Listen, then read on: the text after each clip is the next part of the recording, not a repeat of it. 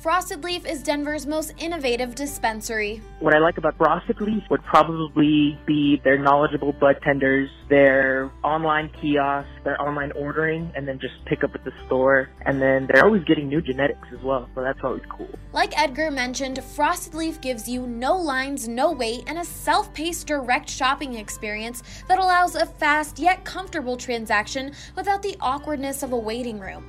Not only does Frosted Leaf have the hottest strains, but they also offer a rewards program that will help towards your purchases. I would recommend Frosted Leaf to a friend, and I would tell them to look forward to different strains and to knowledgeable help. Check out Frosted Leaf's three Denver locations and download their app today.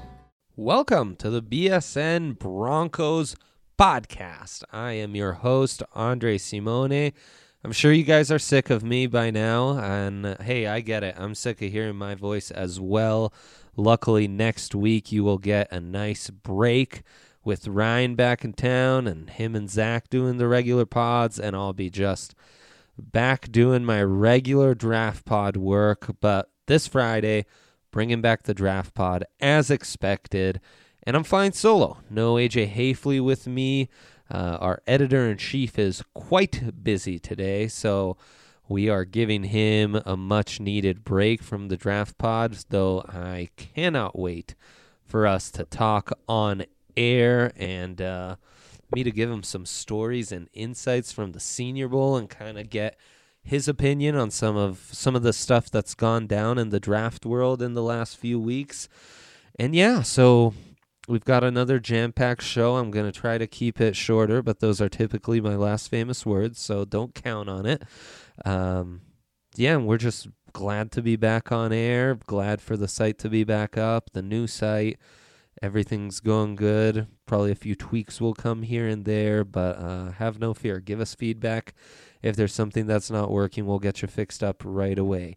We're going to start in segment one with some questions, and then I've. Uh, I've got a few more plans for you, maybe some ranking updates and monitoring what the mock draft world has been has been doing for the Broncos and a few more little notes and nuggets from from draft season since we are full blown into draft season. So, can't wait to get started and we're going to jump right in. These couple of questions are from prior to us going to Mobile, Alabama to cover the Senior Bowl. So they're two weeks old, but they are such phenomenal questions that we needed to give them the proper space in the draft podcast rather than answering them while we were in Alabama at the Senior Bowl, where we tackled a lot of the other draft questions that you've sent. So we're going to start with that. And the first question I have for you is from Sutton 14 Thomas 87. And he asks Can you talk about how you evaluate positional value in concrete terms, especially in terms of a ratio, if possible? For example, as a hypothetical, a quarterback is twice as valuable as an edge rusher, and an edge rusher is three times as valuable as a guard. I assume a lot of this is based on the discount achieved from the rookie contract. Looking for a general rule, not an iron law.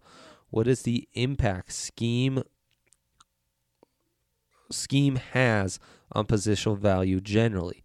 Thank you and appreciate all your hard work. Well, I appreciate this phenomenal question. Really, uh, one of my favorites that we've gotten all year, and uh, it's really a good one. So, when I do my draft rankings, and this is just me, and we can kind of go into um, how the NFL does it and uh, how teams value needs and what have you, but I really try to grade in tiers. And my first tier is guys that I feel like are elite prospects that are um, Pro Bowl types, or not even Pro Bowl types, Hall of Fame type players. And regardless of position, if I feel a guard or a safety or a linebacker, uh, tight end, are so good they could be the best at their position for the next 10 years or one of the two or three best at their position for the next 10 years. Be an absolute game changer. Get top 5 money at their position and truly be a Hall of Fame caliber player. I couldn't care less about positional value. that's where those guys are going to go. For uh, transparency's sake, the only safety I've ever had to grade out like that is Malik Hooker, who went to the Colts and dropped much lower than I expected him to. I've never had a guard grade out like that. I've never had a tight end grade out like that. And I'm struggling to remember if I've ever had a linebacker, but I believe I have not. Um, and yes, positional value will play into that for sure. But I really feel like if you're gonna get a you know an all pro type guy, if you're gonna get the next Earl Thomas, I don't care about the positional value. If he's a game changer, if he's the model for that position for years and years to come, you need to grade him super high because you're gonna look you're gonna be wrong if you didn't, regardless of what the contracts might be. Then I try to grade. Uh, my next tier is like top 10 in most drafts. So universally, these guys, regardless of where they're coming out, would go in the top 10 of most drafts and profile as future Pro Bowlers. So it's just a notch down. Then I have first round grades, and then I have uh, end of the first, early second. Basically, guys who would slip into that top 50 picks. They don't have a solid first round grade, but they have the upside to impress and kind of rise above the rest. And when I do all those rankings, I do try to take into account positional value. And that's what NFL teams do too. And they don't just take into account positional value, NFL teams take into account needs. Because uh, the the needs, even though you know we pound the table every year and we say you got to go best player available, needs will change from one year to the next, and we see that all the time. You got to get the best player available regardless of need. Teams do value needs. That is something that they will uh, take account for when they're making their rankings and looking at a board and making decisions on who to draft, especially early on. And then, how does scheme play into all this? Well, that's a tricky one. Scheme can be um, for for me as a draft analyst, and I think most draft analysts will be like this. You try to grade universally for all schemes. So versatility, for example, plays a big part in that, and it should. For a general manager, versatility should be a huge factor because you never know how long your coach will stay. So if a player is scheme versatile, that should add significant value to their stock. Um, but I am certain that, as I said, teams value needs, and that'll they take that into account when they're ranking players and what have you. Scheme certainly plays a huge part in that. And for example, I think the Broncos, with their scheme change, they'll have gone from valuing cornerbacks, especially man cornerbacks who are elite um, at their position and an elite commodity to find, less than they would have prior under Wade Phillips and Vance Joseph and Joe Woods, and now with Vic Fangio and Ed Donatell, I think they'll value linebackers with speed who can cover sideline to sideline. So that's where uh, scheme will come into play, and it all factors into a team's boards and their rankings. Quarterbacks will get a bump because the importance of the position Edge rushers, to some extent, will get a bump because of the importance of their position.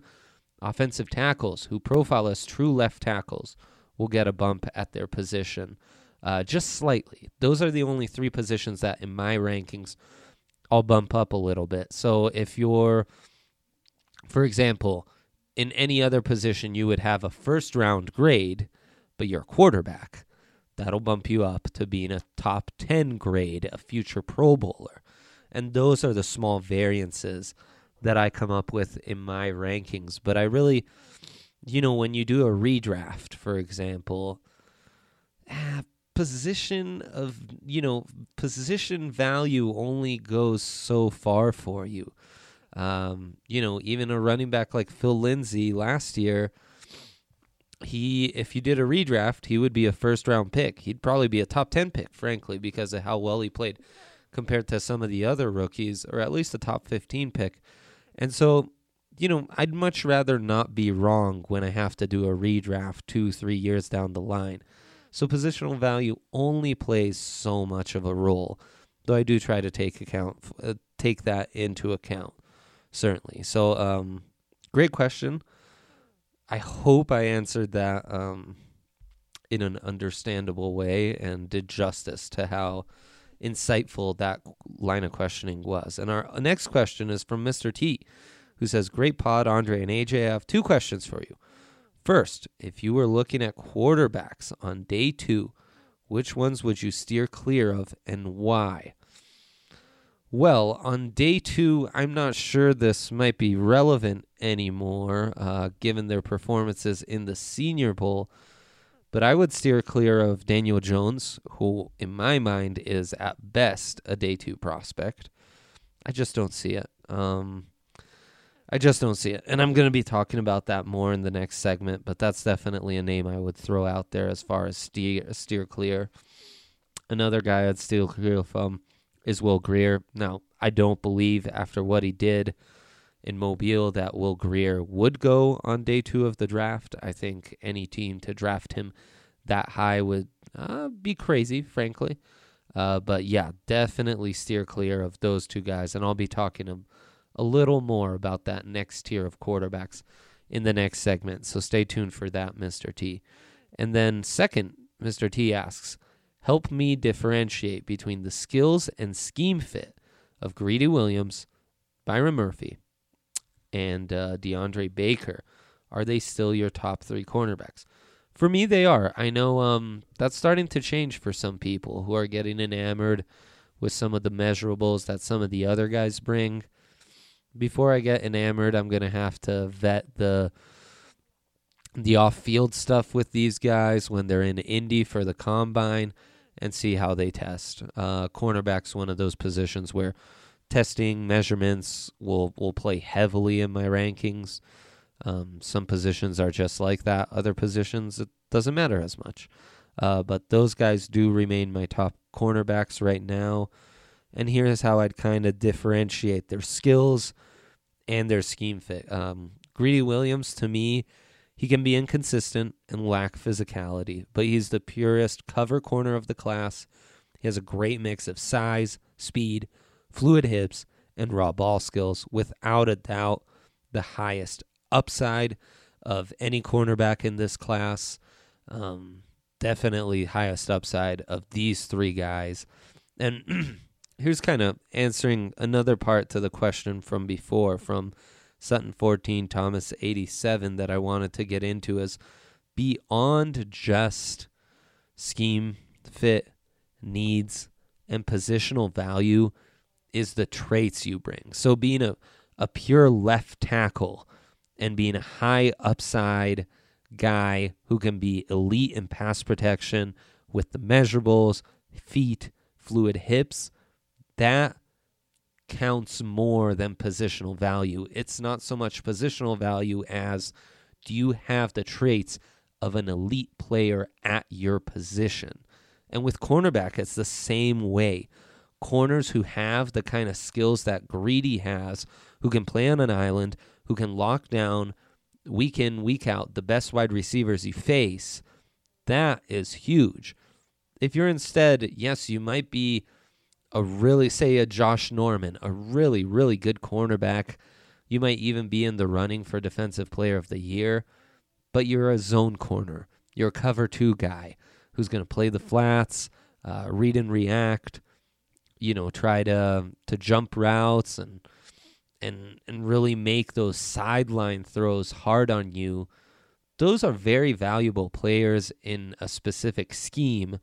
There's no doubt about that. But they're not you can find those guys much more easily. They're not the rare talents that someone like Greedy Williams profiles to be. Now, Greedy Williams might present more risk than say a Josh Norman or even a DeAndre Baker if we're staying in this class. But the value of someone with Greedy Williams's talent is much higher than someone with DeAndre Baker's talent, for example. Um, and while we're on Baker, here's what I have to say about him. He's great downhill and he has fluid hips to turn and run. That's big for me, being able to turn and run with wide receivers. Um, he's also a reliable tackler. He's a guy who, frankly, would fit really nicely in Vic Fangio's defense. Um, his upside does seem limited compared to others in the class, but I feel like he's scheme versatile and he's one of the safer cornerbacks in this class. So that should add versa- uh, that should add value to his stock as well. While Byron Murphy is kind of a great mix of the two. He has great feet, phenomenal instincts, really good ball skills, and he's feisty. His size worries me a little bit, um, and he's versatile. He can play both inside against quicker slot wide receivers or outside against speedsters. I do have concerns on his size and how he can handle the bigger wideouts like a Sutton, like a Demaryius Thomas in his prime, like a DeAndre Hopkins, for example. I think he could work in a zone, but I wonder if he's too similar to CJ Anderson in some ways for that that defense to have both those guys on the field. So that's kind of how I can best answer your question right there. Um, I thought those were two phenomenal questions. I really appreciate you guys uh, chiming in. We are going to go on a quick break and we'll be right back with segment two where I'll be talking about whose stock in these all star games like the Shrine game and the Senior Bowl has risen and whose is dropping. Piper Electric has been a part of the Denver community for over 35 years. Their reputation of being fairly priced, trustworthy, and dependable has allowed them to become one of the best Denver electrical contractor companies in the market. We believe Piper is the best because of their professionalism, because of their capability, because of their integrity, and because of the relationship we have built over the last year and a half with several of their key managers. That was Jim. He's been a customer of Piper Electric for over a year now and loves it so much that he recommends his own clients to them. Sometimes customers will ask us if we know of somebody who can be their regular electrician, where they could call for anything from a small job to something much larger, maybe a remodel. And so we certainly have referred people to Piper and Piper to them. From residential, commercial, and industrial, Piper Electric can handle all of your electrical needs. They've done actually everything from repairing a small wiring situation with a circuit breaker panel to adding additional circuits, adding parking lighting. So really, they have become a one-stop shop for all of our needs. If you call today and use the promo code BSN, you will get $25 off your next service call. That's 303-646-6765 or go to piperelectric.com. And welcome back to the BSN Broncos podcast presented by StravaCraft Coffee. Just a reminder before we jump into the show the really awesome deal for BSN listeners. Uh, this is a CBD infused coffee, and it not only tastes incredible, but it can relieve everyday aches and pains, anxiety, migraines, and so much more. So check out StravaCraft Coffee. All right, let's get back into this. And as promised, we are going to talk about some of the biggest risers and fallers from these last two weeks of uh you know endless all-star games uh, we talked about the shrine game a little bit in the last draft pod just barely touched on it obviously the senior bowl is the big one but there'll be some names in here and we're going to start with the guys whose stocks are rising. For me, a big riser is Brett Rypien, the quarterback out of Boise State, obviously the MVP of the Shrine game. Just showed that arm velocity to the sideline all week long. Uh, was really impressive from everything I was able to gather. And frankly, for me, is uh, you know we were talking about day two quarterbacks and who you'd stay away from. Easton Stick is another guy I'd stay away from. The North Dakota State quarterback who did not have a good Shrine week. Uh, but Brett Rypien certainly did. He has all the tools, and for me, is kind of the best of the rest as far as the quarterback position goes. After you get past those top three, in whatever order, for me, it's Haskins, uh, Kyler Murray, and Drew Lock. Brett Rypien is that next guy I'd take a swing on. Uh, his decision making can be concerning when you watch him on tape sometimes. Not always perfect, not always the most accurate, but you gotta love that arm. You gotta love the kind of talent that he has. Um, and yeah, so Brett Rypien for me is a big riser, especially when we see what he did at an East West Shrine, showing where the quarterback class was pretty good for, for the typical standards. And you look at what the Senior Bowl quarterbacks did, which was kind of disappointing. Drew Lock, on the other hand, quarterback out of Missouri, who we've talked about plenty in the last two weeks, he is a riser for me. He kind of confirmed what he needed to confirm. I've got another category here after the fallers that is purgatory, which is kind of like their stocks are staying the same. They are who we thought they were, type thing. In some ways, Drew Lock is who we thought he was in Mobile. I just think he came off so well in interviews. He, uh, you know, he showed the arm talent and how it was, you know, head and shoulders above the rest in Mobile, and just showed really nice improvements in key areas like, uh, you know, under pressure, going off his secondary reads, being a smart quarterback and taking what the defense gives you. Still needs to improve on his accuracy, especially on the deep balls, so he can really unleash that arm fully. But look, he had some pretty deep balls. He had some nice ball placement on his deep balls in Mobile. Not enough to say, oh, well, ch- check that off your, check that box off, but still good enough to where, hey, I was impressed and uh, footwork is going to be the biggest thing now. Um, but you know, that said, every quarterback has several areas they need to work on. I think Drew Lock, he helped his stock overall. He just looked better than anyone at the Senior Bowl when you consider everything, and I was impressed. Uh, Andy Isabella out of UMass, he impressed us all week. Obviously, led the nation in receiving yards um, last year, so shouldn't come as a surprise that the undersized slot receiver from UMass was impressive, but he just got open at will.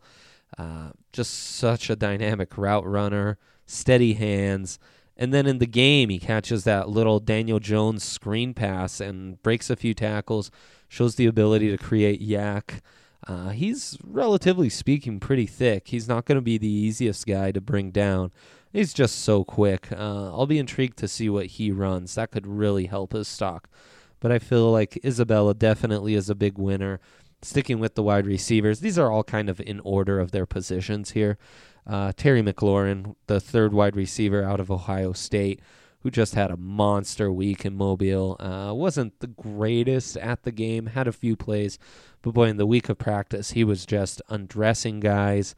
Uh, such a smart guy to talk about earlier in the week on the pod, I uh, told Zach the story of how he told me about talking to a Broncos scout and they put him on the board and had him draw up a play and how impressed they were that they kind of stopped him halfway through his breakdown and said, That's enough. We've seen enough. Uh, so that's how impressive he is. I've got some great quotes from him that'll go up on the site here soon. Uh, McLaurin would be just perfect, a phenomenal special teamer, something he really prides himself in, a two time team captain, and I mean, just a dynamic athlete who's really shown improved hands. He's a big play weapon, uh, you know, dynamic with the ball in his hands, but also, you know, a guy who can stretch the field. Uh, he just checks off all the boxes. And I was telling Zach, boy, he kind of reminds me of Stefon Diggs, a formerly highly touted recruit. Diggs never quite worked out at Maryland because of injuries. McLaurin never quite worked out at Ohio State just because there was so much talent on that offense. You know, there's only so many things he can do. And he made he made the best of his touches, you know, 35 receptions for over 700 yards and 11 touchdowns. I'd say that's maximizing your opportunities. Uh, so McLaurin, I'm a huge fan. I don't know exactly when you'd have to jump on him. I think to ensure his talents, you'd have to jump on him in the early third round if you're the Broncos. Another guy that was impressive is Tytus Howard out of, out of Alabama State. Uh, just steady, steady and pass pro, looks the part, great feet, dancing bear type of guy. And, you know, profiles long term considering his upside, size, mobility. Uh, obviously, still raw. I'd like to see him be more physical, handle bull rushes better, anchor better. Um, you know, be be better just in in run blocking and stuff. But as we were talking about in the earlier segment, when you can be that dancing bear with length who profiles as a long term solution at left tackle, Tytus Howard fits that, and he could go very, very high. And I didn't have a chance to talk to him, but I know that Ryan and Zach were very impressed when they talked to him, and Ryan loved the fact that he was a former quarterback, um, which eh, probably overblown for my taste, but hey, still still noteworthy.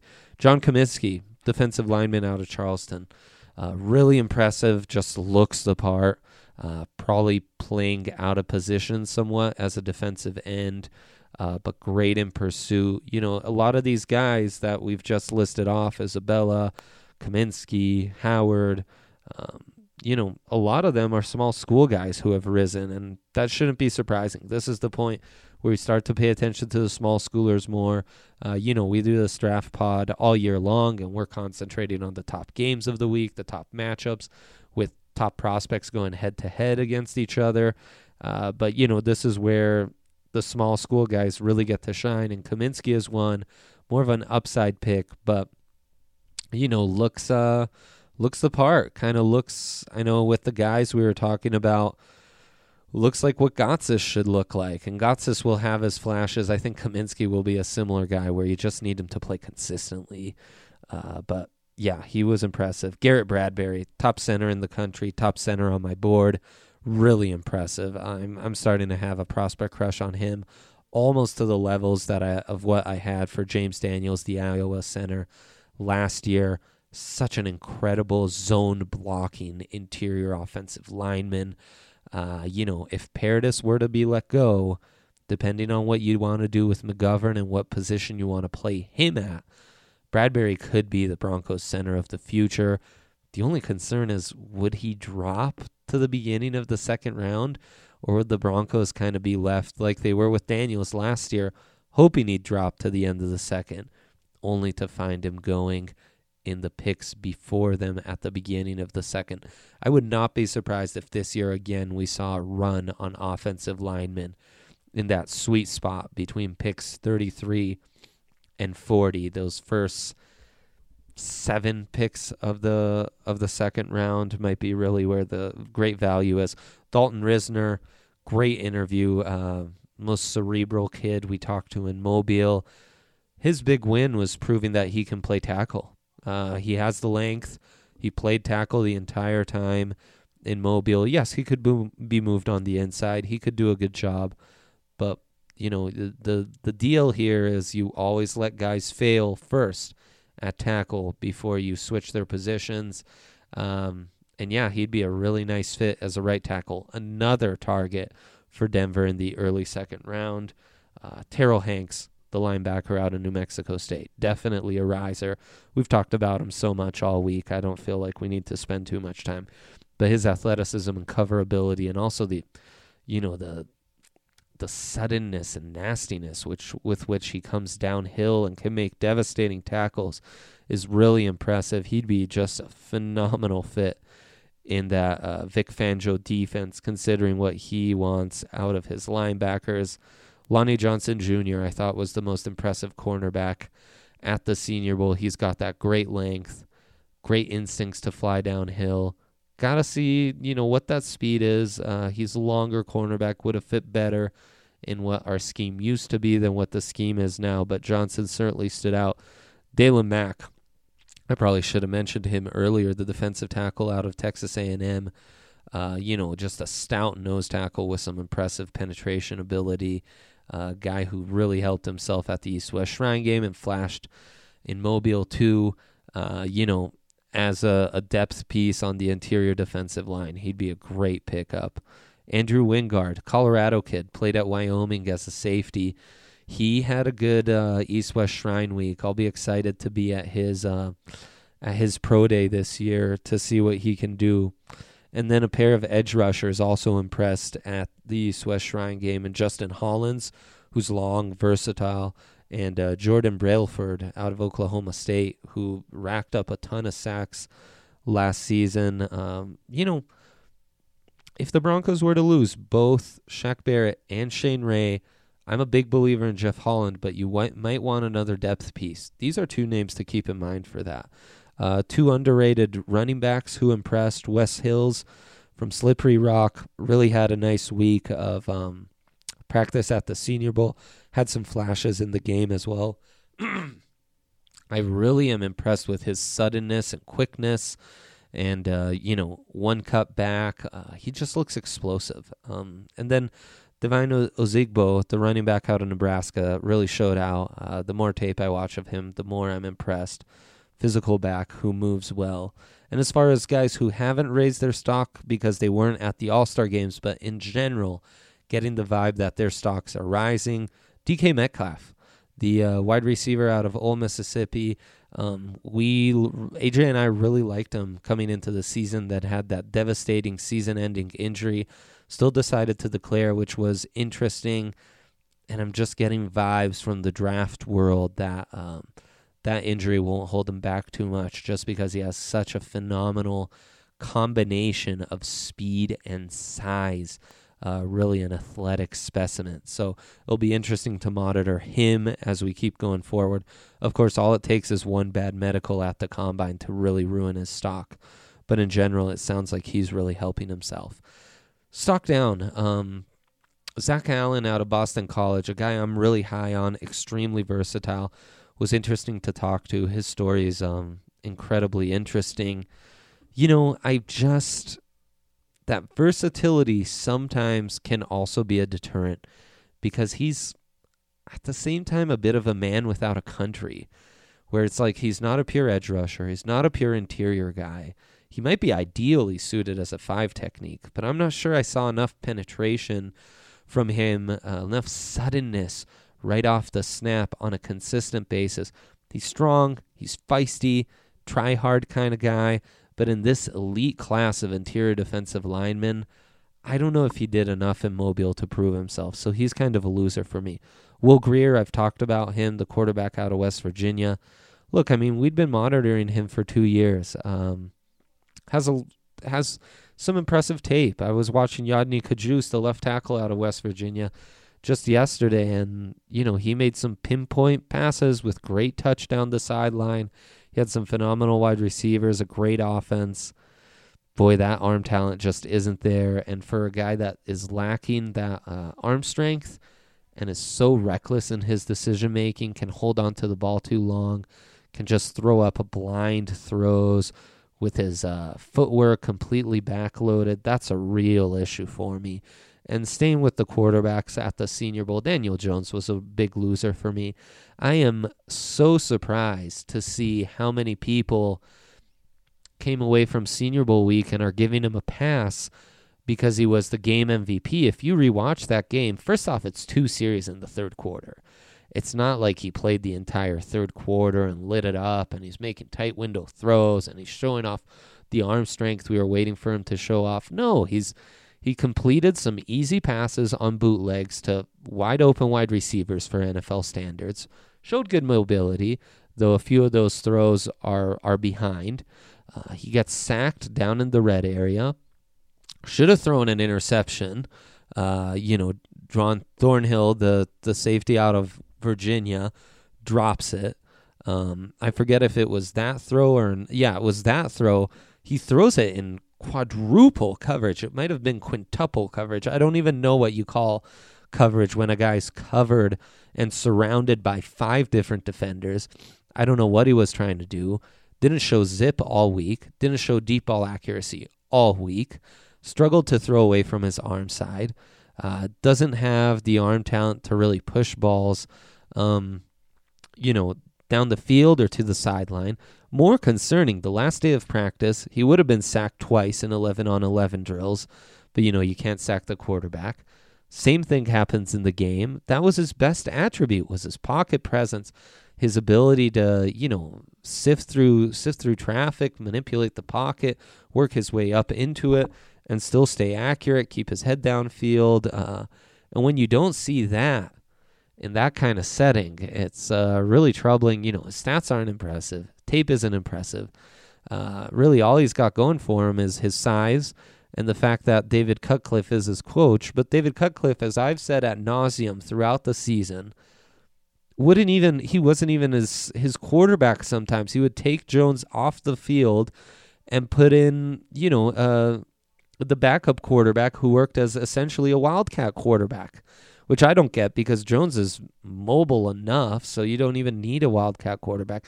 That doesn't seem like a glowing endorsement to me from Cutcliffe on Jones. And it's not the kind of thing that, you know, Oklahoma would have done with Kyler Murray or Drew Lock would have done with, uh, or Missouri would have done with Drew Lock. Now, Ohio State did do it with Dwayne Haskins because their offense was so particular. Dwayne Haskins is such a pro style quarterback, he really didn't fit. So sometimes they did want to run it with the quarterback like they used to with guys like Braxton Miller and JT Barrett. So they'd put Tate Martell in on the on the red zone or third and short select situations.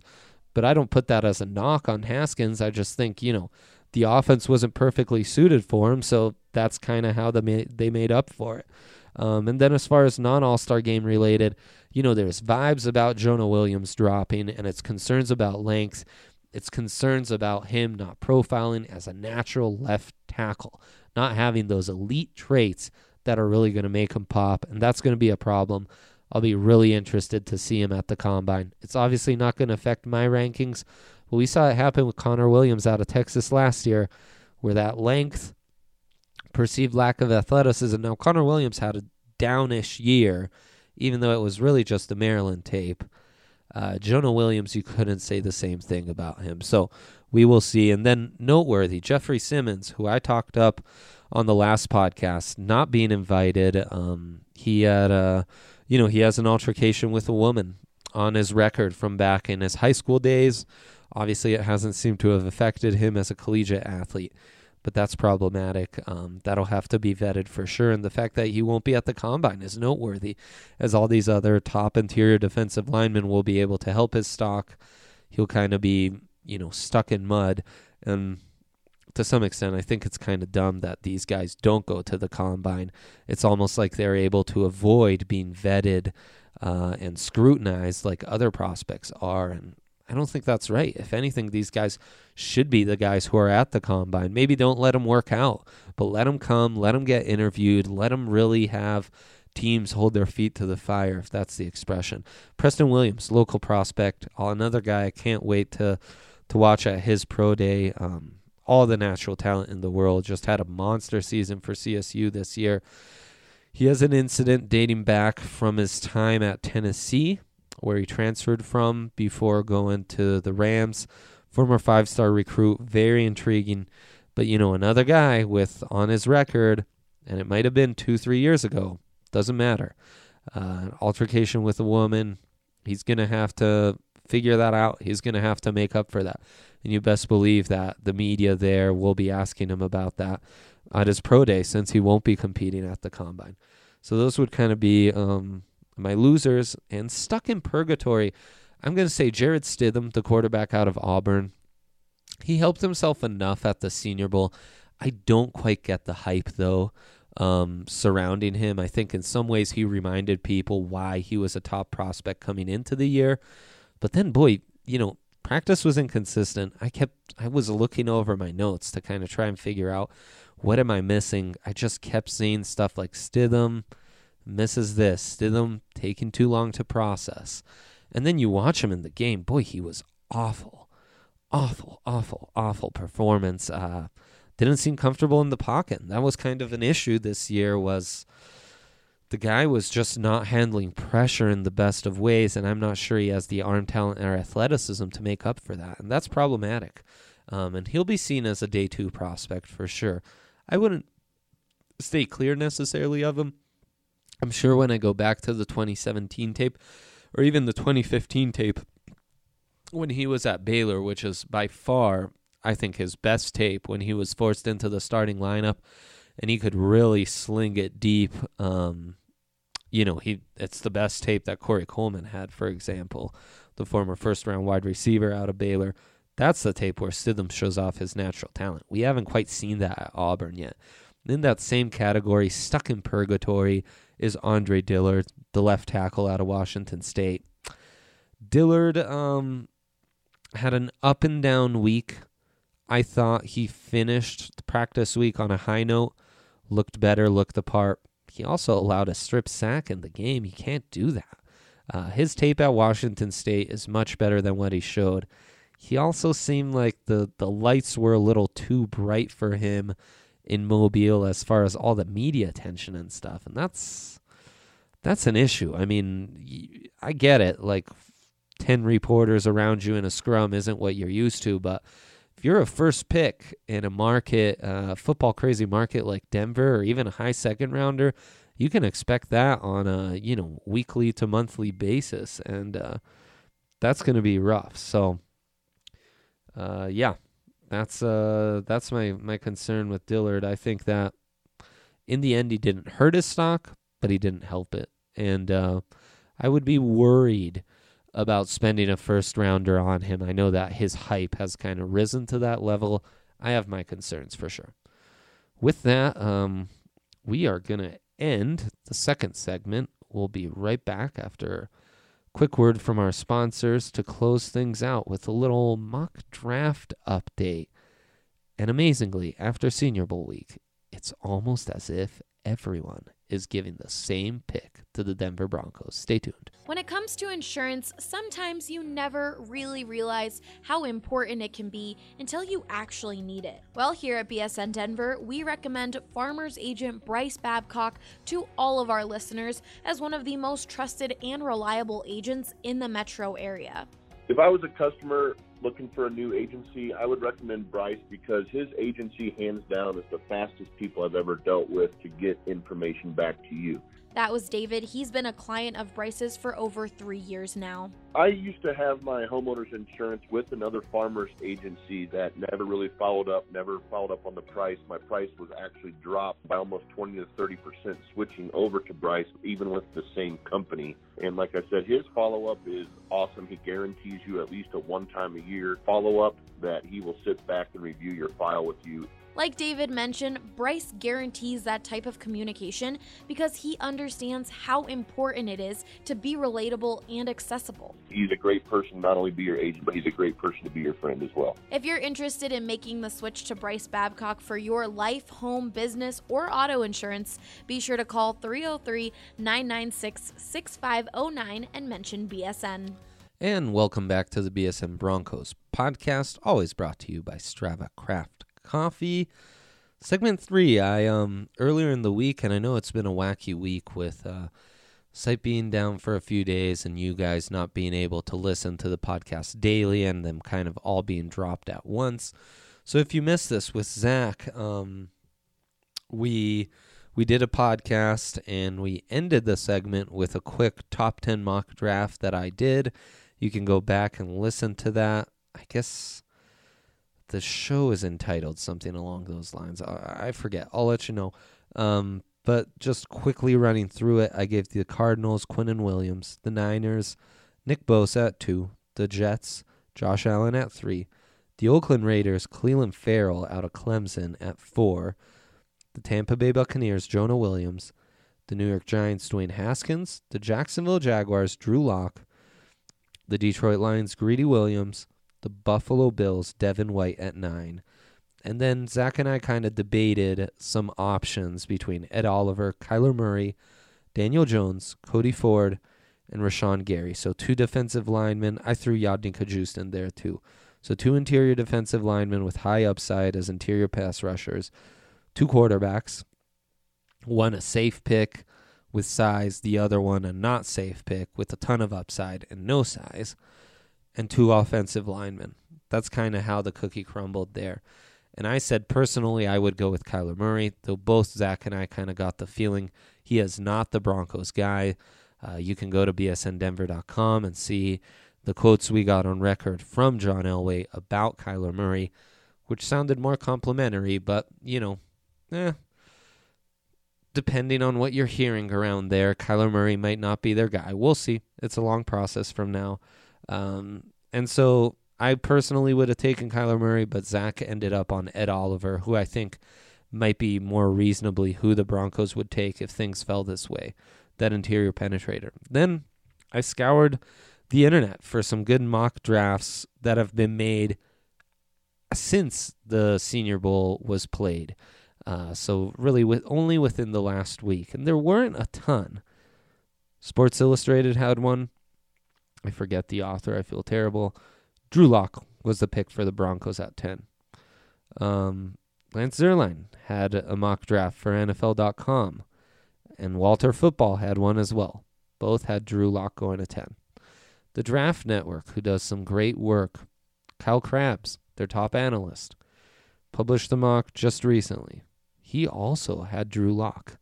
Now, some of these mocks have Daniel Jones ahead of Lock, some have Murray, but all are going with the safe pick in Drew Lock. And you can also hear we had Ryan on the line who's out in Atlanta. He talked to us about uh, how Drew Lock is, you know, it's like a joke in the NFL media world of, oh, you cover the Broncos, are you gonna you'll you'll enjoy Drew Lock. Have fun covering Drew Lock next year. It's a joke, and uh, you know Ryan was saying there's a perception that Elway doesn't, you know, he just takes the obvious pick and he's not able to kind of cover his tracks, and we'll see. Boy, I mean, it would be awful early. Um, I know the the staff hasn't had time, and the offensive staff especially has just now been put together. I mean, the quarterbacks coach was coaching for another team while they were in Mobile. So I know he hasn't had the time to get any input from his offensive coaching staff. And I would bet anything that he's barely had any input from any of his coaching staff, even guys who were hired earlier on, like Fangio, the head coach, and Munchak, the offensive lineman, who I think both will be relied on uh, for their evaluations come draft season you know, so even though it's this joke and everyone, it's like a consensus pick right now for the Broncos, no matter how the board slides. Uh, Drew Lock might be the second quarterback taken, he might be the fourth. He still ends up at 10, and that's very mock drafty, where it's just a convenient pick. It's like, you know what, instead of putting an uncomfortable pick, like, I don't know, a cornerback or, uh, you know, having to get creative and giving them the best interior offensive lineman or having to justify giving Kyler Murray to them or something like that, or, you know, giving them Daniel Jones, who we're not exactly sure how they feel about. We'll just give them Drew Lock. We'll just let the board fall this way. Give Jaguars, you know, someone a little more out the box, but the Broncos get Drew Lock just because that's how it is. Um, it's it's kind of lazy, but I get it. Um, I've, I've I've done that kind of thing in mock drafts before. I tried it. The way I see it is, you know, go with your intel, go with what you're hearing and stuff. But you also, when you write a mock draft, you got to be courageous. Um, there's no there's no wins for just getting safe picks and and just nailing who everyone else is nailing. Be courageous. Call your shot. Um, some of my proudest moments are like having both Deshaun Watson and Trubisky in the top 10, and Trubisky going to pick number two or three. Or I think I guess I had him going to the Niners. The Niners swap picks with the Bears. So I had him in the right spot, wrong team. Um, you know, those are my proudest moments because no one else had them. And like also mock drafts, they're kind of just silly to write, honestly. They're you know, they're all everything's contingent on the previous pick, and all it takes is one pick to be wrong to throw everything off. I know they get lots of views, but I'd much rather write a big board. But anyways, that's kind of the feeling around uh, mock world right now, and it's interesting. It's interesting to think: is Drew Lock really a lock? Is there is this all just smoke, or is there some you know real uh, real intel to this. Um, some reliable people have said that it does seem like the Broncos like Drew Lock a lot, but who knows? Maybe Elway and his staff saw something in Mobile that turned them off. Maybe in private interviews they heard something that turned them off. There's no way to know what happens behind closed doors. Even the most plugged in people on decisions as big as your next franchise quarterback you're not going to get all the intel. Uh, the the full story will never be known until even two three years down the road. Um, so that seems to be the feeling right now. I think it would be weird if that stays the feeling, and you know it might be that you know, one of the things AJ and I will say is I'd much rather believe a rumor at this time of year than in April uh, when it's just lying season and you know it's smoke screens left and right. But for now, that's uh, that's what's happening with the mocks, the mocks that I liked, and the mocks that were after the Senior Bowl. Prior to the Senior Bowl, eh, it's different. You know, we've learned so much from that trip in Mobile that those are kind of outdated by now. Um, I'm also getting the feeling that people are picking up on what we've said uh, for a couple weeks now that cornerback at 10 probably out the mix for the Broncos. I don't think, even though that's clearly a need, it's a you know a premium position in the modern pass heavy NFL. I just get a feeling that for Fangio's defense, you don't need to spend a top 10 pick on a cornerback. You can find cornerbacks who will work very well in this scheme later on in the draft. You can find them in free agency. I mean, you know, just look at the staff he had, the group of cornerbacks that he had, and Fuller and uh, Prince Amukamara. You know, those were his two starting guys, and Chris Harris Jr. is better than either of them. Um, so you don't need that lockdown elite outside cornerback. And another feeling I'm getting is this offensive class is gaining some momentum. Now, the big question with this offensive line class, especially the offensive tackle, that's what I mean, not offensive line as much as offensive tackle. Though I think in general, the offensive line class is picking up steam too, because, you know, guys like Garrett Bradbury is uh, raising his game and Michael Deiter's out there. Chris Lindstrom out of Boston College showed pretty nicely. Um, in some ways, I felt like um, Lindstrom is who we thought he was. But look, he had a good enough showing. Um, no knocks on him. But, you know, it's a class that's deep, deep at offensive tackle, especially when a guy like Dalton Risner pl- confirms he can play that position. Andre Dillard's picking up some steam. Uh, you you've got Trey Adams out of Washington, who some people still view highly. Tytus Howard is moving up boards, and you add those groups to a or those guys to a group that already had Jonah Williams, who was, regardless of how you feel his about his NFL uh, prognosis, arguably the best offensive tackle in all college football last year and maybe the year prior. Yodny Cajuste out of West Virginia, Dancing Bear. I need to see more from him on tape. I want him to be a little nastier. I want him to be more aggressive when he gets the hands on guys. But you know what? He mirrors guys to perfection. He's got those feet. He's so smooth moving laterally, so smooth in pass protection. Cajuste is going to go way higher than most think. Cody Ford keeps rising up boards, right tackle out of Oklahoma. Look, I'm not the biggest Ford fan. I'd probably take him ahead of Quenton Nelson though, if they were in the same class, because he can, he can play tackle. He's more athletic than Nelson, and I think he could be just as good playing on the interior as a guard. You still have Greg Little out there, out of Mississippi. Um, you know, Dancing Bear, all the potential in the world, just needs to be more consistent.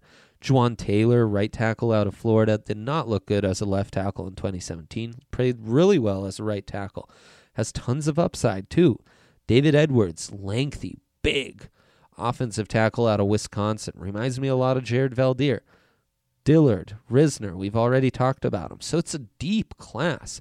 You might be lacking, you know, arguably outside of Cajuste and Little and Dillard, I suppose no one is that natural potential franchise left tackle, and that hurts it a little bit at the top. It's why in like my mock in the top ten, only one offensive tackle, and who knows after the combine, maybe Jonah Williams drops ten spots and goes from fifth overall to fifteenth or twentieth. Um, but it's a deep class and it's a quality group, and with all those names I said, we're talking about you know eight deep, eight deep who are going to have a top 50 grade for me easily. Um, and luckily, probably a couple of those end up dropping out of the first round and could be there for the Broncos in the early second, especially if they tried to move up. And maybe, you know, we've been talking about moving up to go get a quarterback so much. Maybe actually what suits them best is staying put at 10, letting that quarterback fall to them, whether it's Lock or Murray. I don't care as long as it's not Daniel Jones. I'm all about the top three quarterbacks in this class. And then you make your move up in the early second round to go get that offensive tackle to ensure you get yourself that Dalton Risner or that Dillard. And that might be the better draft strategy this year. So, those are kind of my closing thoughts. Look forward to having AJ back next week. It's been a blast for me to do all of these the last two weeks. I'm sorry you guys haven't been able to hear them regularly as you usually would, but now we're going to be back at it, and I'm loving it. And uh, we will talk soon. I am Andre Simone with the BSN Broncos podcast. Thank you guys for all your support. Um, it just means the world to us. And before I leave, just want to remind you that we are presented by Strava Craft Coffee and that they have a really awesome deal for BSN listeners. This is CBD infused coffee, and it not only tastes incredible, but it can re- relieve everyday aches and pains, anxiety, migraines, and so much more. We love it at the office. Uh, it's just a phenomenal product. So check that out. And again, thank you for listening to the show.